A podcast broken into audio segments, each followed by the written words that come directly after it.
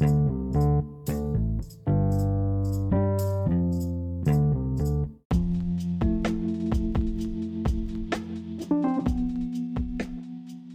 selamat datang pendengar balik lagi nih di podcast kesayangan kita Radio Gaul Podcast.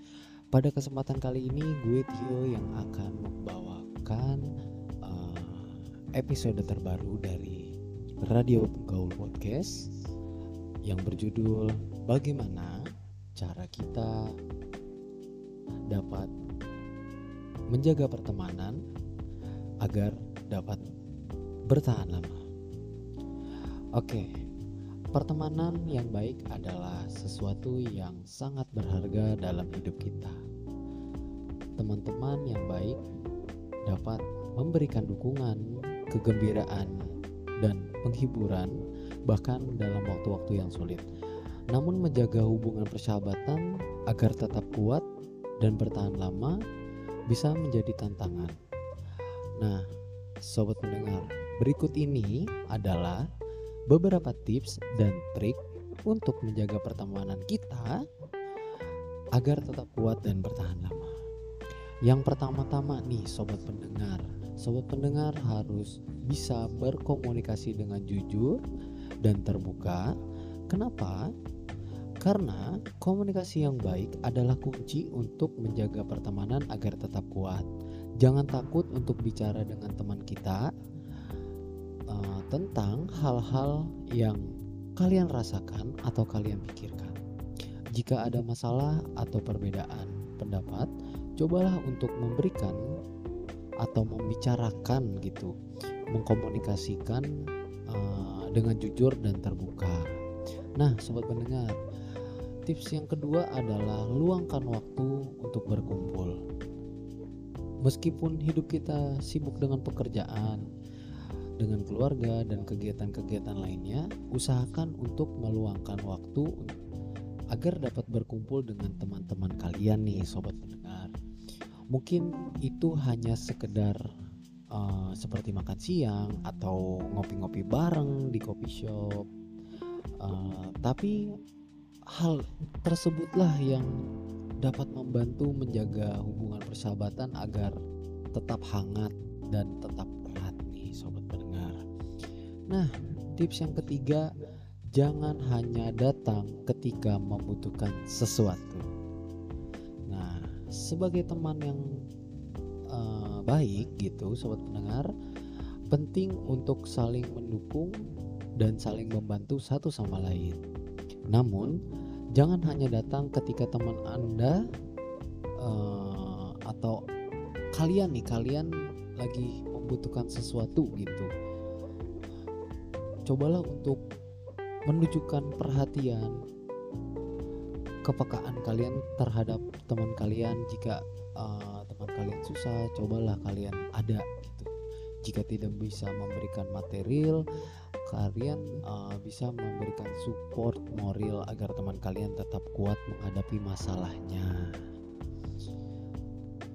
nah bantuan-bantuan itu sangat penting nih teman-teman agar uh, teman kalian itu bisa merasakan bahwa uh, ada loh teman yang masih perhatian kepada mereka. Nah, jangan khawatir jika kalian begitu susah, pasti nanti uh, teman kalian akan memberikan feedback kepada kalian. Yang keempat nih, teman-teman, hargai perbedaan dan kesamaan. Dalam setiap hubungan pertemanan, baik persahabatan atau hubungan asmara, uh, perbedaan dan kesamaan pasti ada dong. Cobalah untuk menghargai perbedaan dan kesamaan yang ada pada teman kalian nih, sobat pendengar.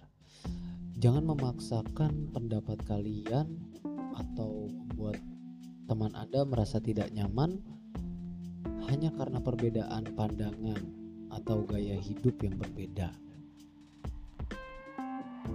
Kenapa uh, menghargai perbedaan dan kesamaan itu penting? Karena setiap manusia itu pasti kita mempunyai uh, pemikiran yang berbeda. Nah, pemikiran yang berbeda itu terkadang menyulut api-api emosi kecil gitu yang mengakibatkan kita menjadi berantem nih dengan teman-teman kita. Sebaiknya kita saling turunkan ego, saling berdiskusi bagaimana mencari titik tengahnya jika ada perbedaan pendapat. Itu sobat pendengar. Nah, yang kelima sekaligus yang terakhir nih tips and triknya berikan dukungan atau motivasi. Salah satu hal paling penting dalam persahabatan adalah memberikan dukungan dan motivasi kepada teman kalian nih sobat pendengar. Nah, memberikan dukungan ketika teman kita mengalami masa sulit atau memberikan dorongan ketika mereka membutuhkannya itu uh, buat kita mungkin hal yang sepele ya sobat pendengar. Tapi buat mereka yang sedang berada di masa sulit dukungan-dukungan moral dari teman atau sahabat itu sangat penting loh. Sebagai contoh jika ada teman yang uh, berantem gitu antara satu teman dan teman lainnya itu uh, bisa memberikan ide-ide atau memberikan apa ya pendapat-pendapat gitu agar teman kalian bisa bangkit, teman kalian bisa meredam emosinya dan pertemanan itu menjadi lanjut kembali gitu, menjadi harmonis kembali. Nah, dengan memberikan dukungan dan motivasi, uh, teman kalian akan merasa dihargai dan dihormati. Dengan menerapkan tips and trick yang tadi gue kasih nih teman-teman uh, gue berharap uh, kalian bisa menjaga hubungan persahabatan agar tetap kuat dan bertahan lama. Ingatlah sobat pendengar bahwa persahabatan seperti tanaman memerlukan perawatan dan perhatian untuk tetap tumbuh dan berkembang. Gue Tio gue pamit undur diri terima kasih sudah mendengarkan podcast gue pada hari ini. Sampai jumpa.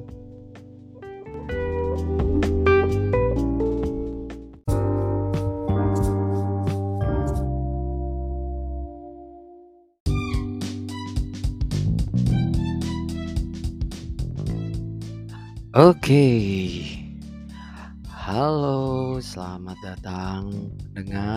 Di podcast Radio Gaul Podcast.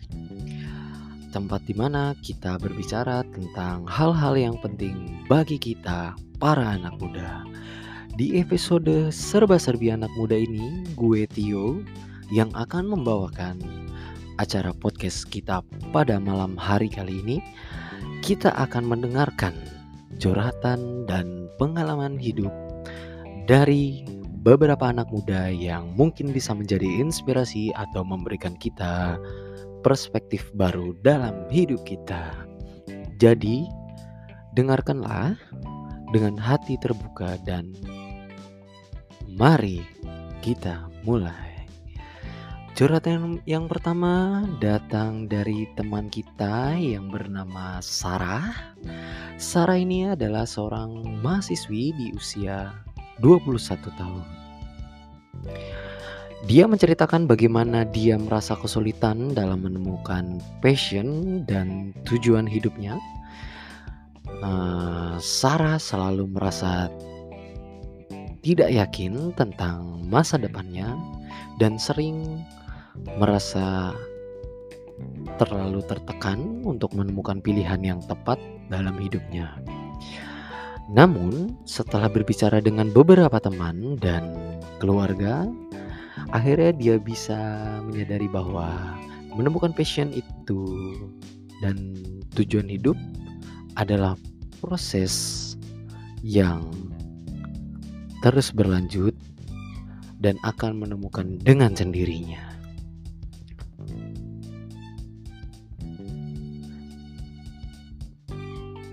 Dia merasa baik-baik saja jika membutuhkan waktu lebih lama dari yang dia harapkan, walaupun uh, cukup sulit pada awalnya. Namun, dia uh, kini telah berhasil menemukan passion dan tujuan hidupnya di industri kreatif. Yang kedua, curhatan kedua, kita akan mendengarkan curhatan dari Rian. Nah, sobat pendengar, Rian ini adalah seorang pelajar SMA di uh, sekolah salah satu sekolah di Jakarta. Di usianya yang 16 tahun, Rian selalu merasa kesepian dan tidak terhubung dengan teman-teman sebayanya. Dia merasa sulit untuk menemukan teman sebaya yang benar-benar mengerti dan mendukung dia secara uh, moral dan uh, mensupport dia gitu. Namun setelah mengikuti beberapa kegiatan di luar sekolahnya, Rian akhirnya bertemu dengan seorang uh, teman dan banyak bertemu dengan orang-orang yang memiliki minat dan passion yang sama dengan Rian. Nah, ini Rian merasa lebih percaya diri dan merasa mulai terhubung dengan komunitas ini. Dan sekarang Rian memiliki teman-teman yang bisa dia andalkan dan mensupport dia. Lalu yang terakhir ada curhatan ketiga. Nah, curhatan terakhir ini kita akan mendengarkan curhatan dari Dani. Dani ini adalah seorang pekerja kreatif nih. Dan kini dia berusia 25 tahun. Dani merasa sangat tertekan dengan tuntutan pekerjaannya yang selalu berubah-ubah. Pekerjaannya yang menuntut Rian terus kreatif secara terus-menerus. Dia merasa mulai kehabisan ide dan energi dan dia sering merasa putus asa dalam pekerjaannya. Namun, setelah Rian mencoba beberapa cara baru untuk menginspirasi kreativitasnya, seperti melakukan meditasi dan olahraga, atau melakukan uh, aktivitas-aktivitas di luar lingkungan lingkungan kerjanya seperti kayak main futsal terus dia datang ke coffee shop untuk mencari inspirasi dalam karya-karyanya terutama untuk mendukung pekerjaannya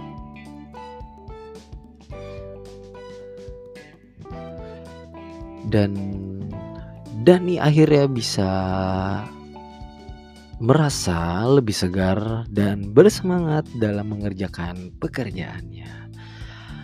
Nah, itu dia beberapa curhatan dari beberapa anak muda yang mungkin bisa menjadi inspirasi bagi kita semua nih. Kaulah muda sobat pendengar Radio Gaul Podcast.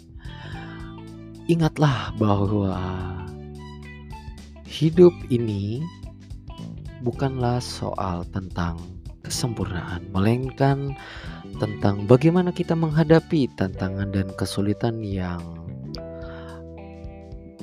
menimpa dalam uh, hidup kita gitu, masalah-masalah yang datang kepada hidup kita dengan kepala tegak dan hati yang terbuka.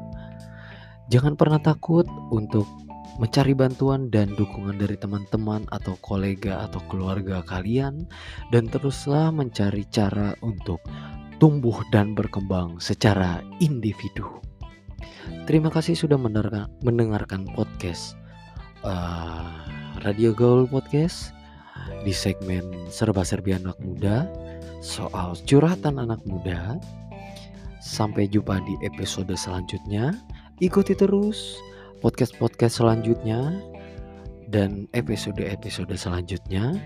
Jangan lupa follow podcast Radio Gaul di Spotify, Anchor FM, iTunes, Noise Podcast, dan beberapa podcast platform lainnya. Gue Tio pamit undur diri. Terima kasih.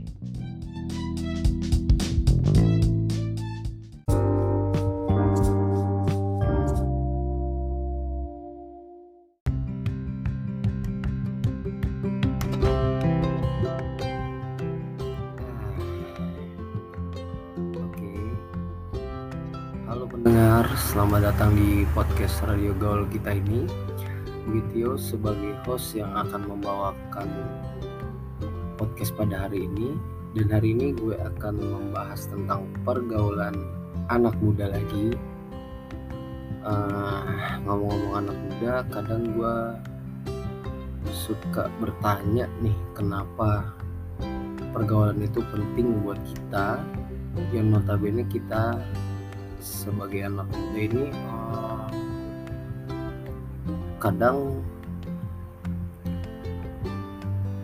suka bimbang gitu lah.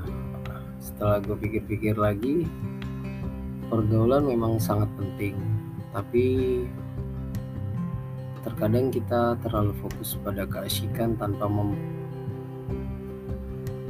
hmm, tanpa memperhatikan dampak negatif yang mungkin terjadi. Karena itu, kita akan membahas tentang bagaimana menikmati pergaulan yang sehat dan tetap menjaga etika dan tanggung jawab kita sebagai remaja. Pertama-tama, mari kita bahas uh, tentang tongkrongan anak muda dulu nih. Uh, tongkrongan anak muda memang menjadi bagian dari kehidupan remaja ya dan sering kali dijadikan tempat untuk berkumpul bersama teman, kerabat, atau rekan-rekan kerja. Namun, eh, terkadang kita lupa nih bahwa tempat ini juga harus dijaga dan dirawat. Eh, sobat pendengar, ada beberapa etika yang harus kita perhatikan saat berkumpul di tongkrongan nih kayak menjaga kebersihan dan ketertiban serta menghormati tetangga juga di sekitar tempat tongkrongan kita. Kita juga harus menjaga tata cara bicara dan tindakan agar tidak menimbulkan keresahan atau masalah yang biasanya tuh kalau lagi nongkrong tuh suka ada tetangga-tetangga yang rese. Nah itu juga balik lagi ke kitanya juga kita uh, bisa nggak menjaga etika atau tutur bahasa kita gitu loh. Oke, selanjutnya pendengar, mari kita bahas tentang pergaulan anak muda lebih lanjut. Pergaulan juga penting dalam kehidupan kita nih. Uh, tapi kita harus pandai memilih pergaulan juga yang baik dan sesuai dengan nilai-nilai uh, norma kehidupan yang kita pilih. Uh, pilihlah teman yang dapat memotivasi kita dan memperbaiki diri kita agar kita tidak terjebak dari uh, pergaulan-pergaulan yang tidak baik lah intinya. Uh, selain itu juga kita harus memperhatikan tata cara dalam berperilaku di depan orang lain, dan ber, berinteraksi dengan sesama nih. Kenapa itu penting? Karena uh, kalau kita berperilaku tidak baik, orang-orang juga tidak akan respect kepada kita nih, sobat pendengar. Untuk yang terakhir, uh, penting sekali nih buat kita untuk menjaga etika dan tanggung jawab dalam pergaulan. Kita juga harus uh, selalu berpikir sebelum bertindak nih, sobat pendengar. Uh, bertanggung jawab atas tindakan kita sendiri juga itu penting loh. Karena kalau kita tidak bertanggung jawab atas tindakan kita sendiri, kita lari dengan dari tanggung jawab yang uh, kita perbuat, kita akan terkena masalah uh, di dalam pergaulan kita sebagai contoh kasus uh, kita bisa ribut lah sama teman gitu. terus juga jangan lupa menghargai perbedaan. Perbedaan itu juga penting kan uh, kayak contoh kita tidak boleh menghina teman kita yang berbeda agama atau teman kita yang mempunyai kekurangan. Justru kita harus mendukung mereka kita harus uh, menghormati mereka agar mereka nyaman nih nongkrong uh, di circle kita ini. Terus uh, kita juga harus tidak melakukan tindakan yang merugikan orang lain gitu loh. Jadi uh, agar pertemanan kita ini bisa panjang dan semua orang-orang yang ada di circle kita itu juga nyaman.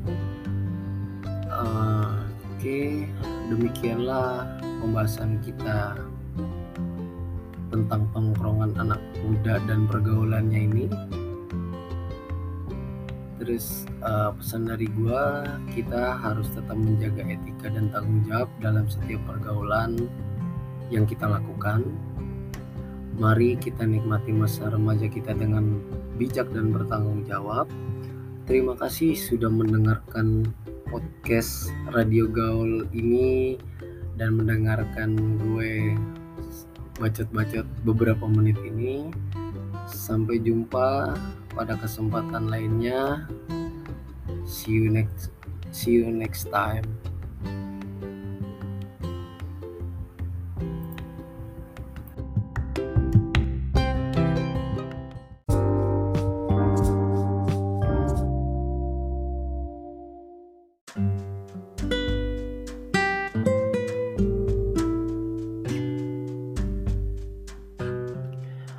Oke, selamat malam pendengar. Selamat datang di podcast kesayangan kita ini, Radio Gaul Podcast. Pada kesempatan kali ini di episode serba-serbi anak muda, gue Tio yang akan membawakan episode ini. Gue akan bercerita tentang pergaulan bebas di ibu kota. Tidak usah lama-lama, langsung kita mulai ke ceritanya. Pada suatu malam di ibu kota Jakarta, ada sekelompok remaja yang sedang berpesta pora di suatu klub terkenal di kawasan itu. Mereka minum minuman keras dan berdansa. Lalu mereka mengobrol ria dengan teman-teman sebaya mereka. Namun di tengah keriuhan itu ada beberapa orang yang tampak kebingungan dan tidak nyaman dengan suasana tersebut. Salah satu dari mereka adalah Santi. Santi adalah seorang gadis yang baru pindah ke Jakarta untuk bekerja di ibu kota. Dia menghadiri pesta itu setelah diundang oleh rekan kerjanya tapi dia tidak merasa nyaman dengan pergaulan bebas dan budaya minum-minuman keras yang terjadi di sekelilingnya. Dia merasa terisolasi di antara kerumunan orang yang asing baginya dan tidak merasa menemukan orang yang berpikiran sama dengannya. Namun, Santi tidak merasa sendirian setelah beberapa lama dia bertemu dengan seorang pria yang bernama Jaka. Jaka juga merasa tidak nyaman dengan pergaulan bebas di klub tersebut. Mereka mulai berbicara dan menemukan bahwa mereka memiliki banyak kesamaan, termasuk dari sudut pandang mereka terhadap pergaulan bebas dan budaya minum minuman keras. Mereka mereka menemukan hal-hal yang aneh gitu buat uh, mereka-mereka yang awam. Lalu mereka memutuskan untuk meninggalkan klub dan mencari tempat yang lebih tenang untuk mengobrol. Mereka berjalan-jalan di jalanan yang ramai dan tampak banyak orang yang sedang mabuk dan tidak mengontrol diri mereka sendiri. Lalu Santi dan Jaka mereka merasa sedih dan prihatin dengan keadaan tersebut. Santi dan Jaka menghabiskan waktu bersama untuk beberapa waktu. Mereka berbicara tentang kehidupan mereka, cita-cita, dan pandangan mereka tentang kehidupan yang sekarang mereka alami. Mereka menjadi masyarakat terutama dalam hal pergaulan bebas dan minum-minuman keras yang merusak. Akhirnya mereka bergabung dengan kelompok yang memiliki tujuan yang sama dengan mereka. Lalu mereka bekerja sama untuk mengedukasi masyarakat tentang budaya pergaulan bebas dan minum-minuman keras. Lalu mereka mengajak untuk menjaga kesehatan dan keselamatan serta lingkungan di sekitar. Santi dan Jaka juga tahu bahwa perubahan itu tidak akan terjadi dalam semalam. Tetapi mereka yakin bahwa dengan upaya mereka, mereka dapat mempengaruhi ini orang lain untuk berpikir lebih bijak tentang perilaku mereka. Mereka bertekad untuk terus memperjuangkan hal yang mereka percayai, dan mereka mempunyai keinginan untuk memperbaiki lingkungan pergaulan di ibu kota yang mereka cintai. Santi dan Jaka semakin terobsesi dengan visi mereka untuk membuat perubahan positif di masyarakat sekitar.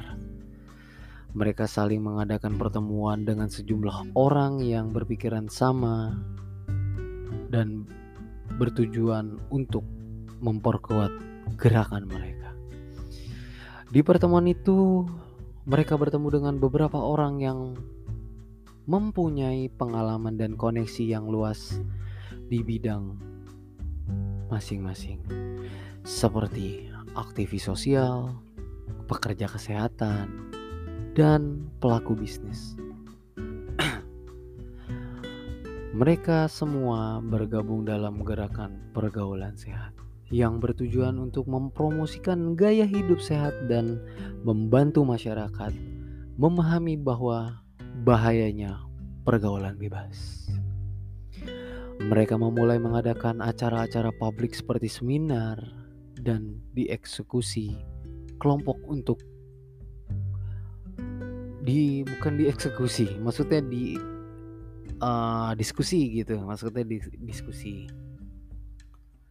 terhadap kelompok-kelompok untuk meningkatkan kesadaran masyarakat tentang bahayanya pergaulan bebas mereka juga berpati, berpati, mereka juga berpartisipasi dalam acara komunitas dan kampanye sosial untuk mempromosikan kebiasaan gaya hidup sehat. Gerakan mereka mulai mendapatkan perhatian media dan publik. Beberapa orang mulai bergabung dengan gerakan mereka termasuk selebriti ternama yang mendukung gerakan tersebut. Hal ini membuat gerakan semakin dikenal dan berkembang di berbagai daerah. Namun, Gerakan ini menimbulkan reaksi dari pihak-pihak yang tidak setuju dengan tujuan mereka. Beberapa klub malam dan produsen minuman-minuman keras merasa terancam dengan gerakan ini. Dan memulai kritik gerakan tergerakan tersebut di media sosial bahkan mengancam untuk membubarkan gerakan tersebut. Namun Santi dan Jaka tidak menyerah. Mereka berusaha lebih keras dan mendorong gerakan mereka untuk tetap bersatu dan kuat. Mereka merasa yakin bahwa gerakan mereka akan terus tumbuh dan memberikan dampak positif bagi masyarakat.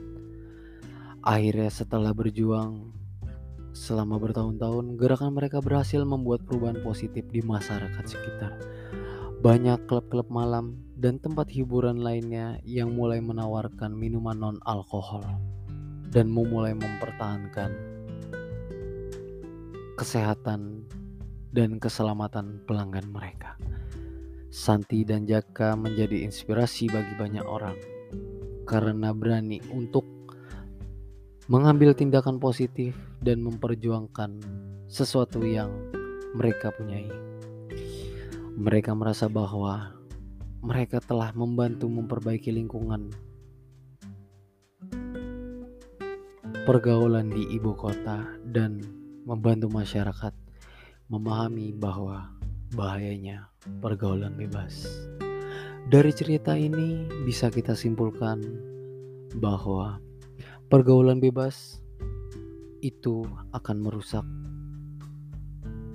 generasi-generasi muda dan merusak tubuh. Dan yang paling penting akan merusak kesehatan.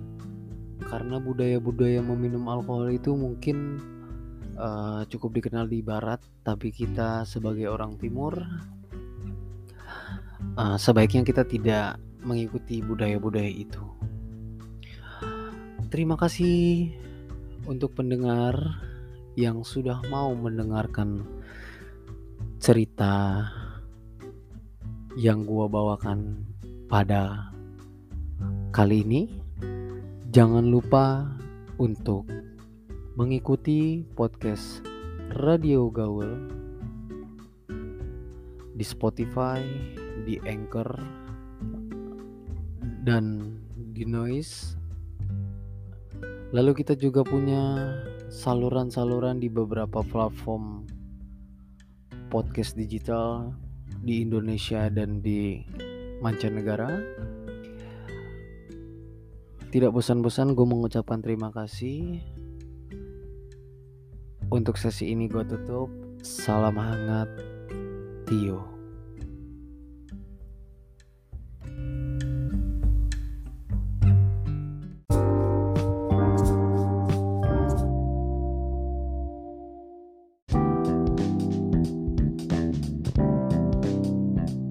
Welcome to our podcast today. This time, we will be discussing the story of youth promiscuity. In this modern era, a lot of young people are tempted to get involved in promiscuity. Some try drugs, drink alcohol, and do other bad things. But have you ever wondered what drives young people to do these things? What makes them feel burdened by these wild behaviors? Here, we will explore the phenomenon. The truth is, most of the people who get involved in wild sex are usually there because they want to show their existence in front of their friends. They feel pressured to be popular and recognized in their circles. They don't want to be left behind or be considered outcasts, so they tend to follow the wrong crowd. Not infrequently, family pressure is also the reason they seek new and different experiences in wild associations. Some feel pressured because the values applied in the family are too rigid, so they feel they need a different experience. However, getting involved in promiscuity is not the right solution. It will ruin your future and get you in trouble with the law. There are many ways to show our existence without harming ourselves and others. We can look for positive activities, such as joining social organizations or taking part in activities that are beneficial to ourselves and the surrounding environment. By doing so, we can broaden our horizons and gain new experiences without getting involved in promiscuity. We should also remember that family is the best place to go for support. Don't be afraid to talk about your problems with your family, they will definitely provide the best support and solutions for you. That's all for this podcast. Don't forget to always be yourself and not ruin your future just because you want to show your existence in the wild. See you on our next podcast.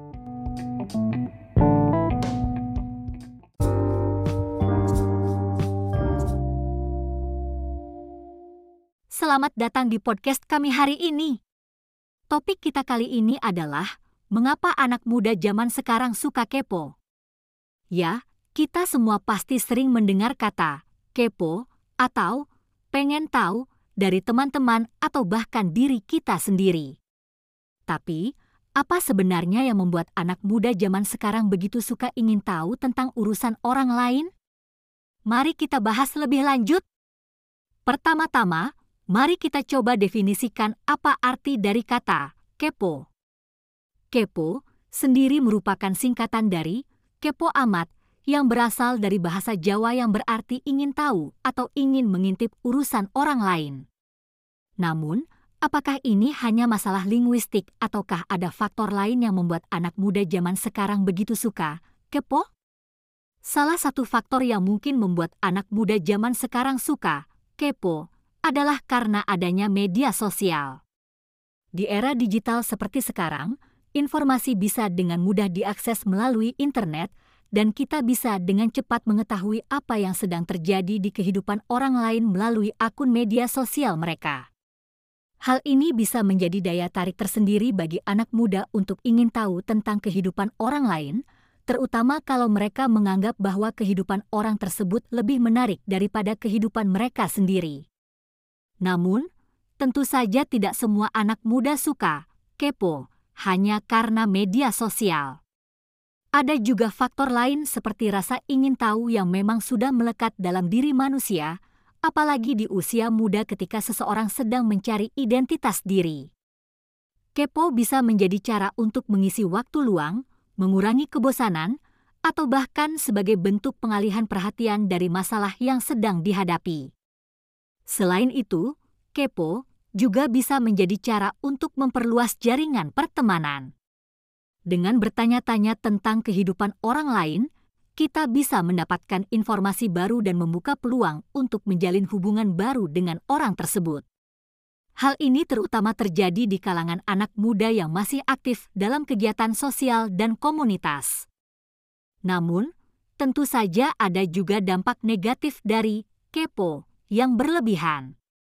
Terlalu sering mengintip kehidupan orang lain bisa membuat kita kehilangan fokus pada kehidupan kita sendiri, atau bahkan membuat kita merasa tidak puas dengan kehidupan kita sendiri. Selain itu, terlalu banyak bertanya-tanya tentang kehidupan orang lain juga bisa membuat orang tersebut merasa tidak nyaman atau bahkan tersinggung. Anak muda zaman sekarang suka kepo. Namun, seperti yang sudah disebutkan sebelumnya, kepo bisa memiliki dampak negatif jika dilakukan secara berlebihan. Oleh karena itu, penting bagi kita untuk memahami batas-batas yang seharusnya ada dalam mengintip urusan orang lain dan menghargai privasi orang lain. Bagaimana menurut kalian? Apakah kepo itu positif atau negatif? Kita bisa belajar dari pandangan orang lain dan memperkaya pengetahuan kita tentang fenomena ini.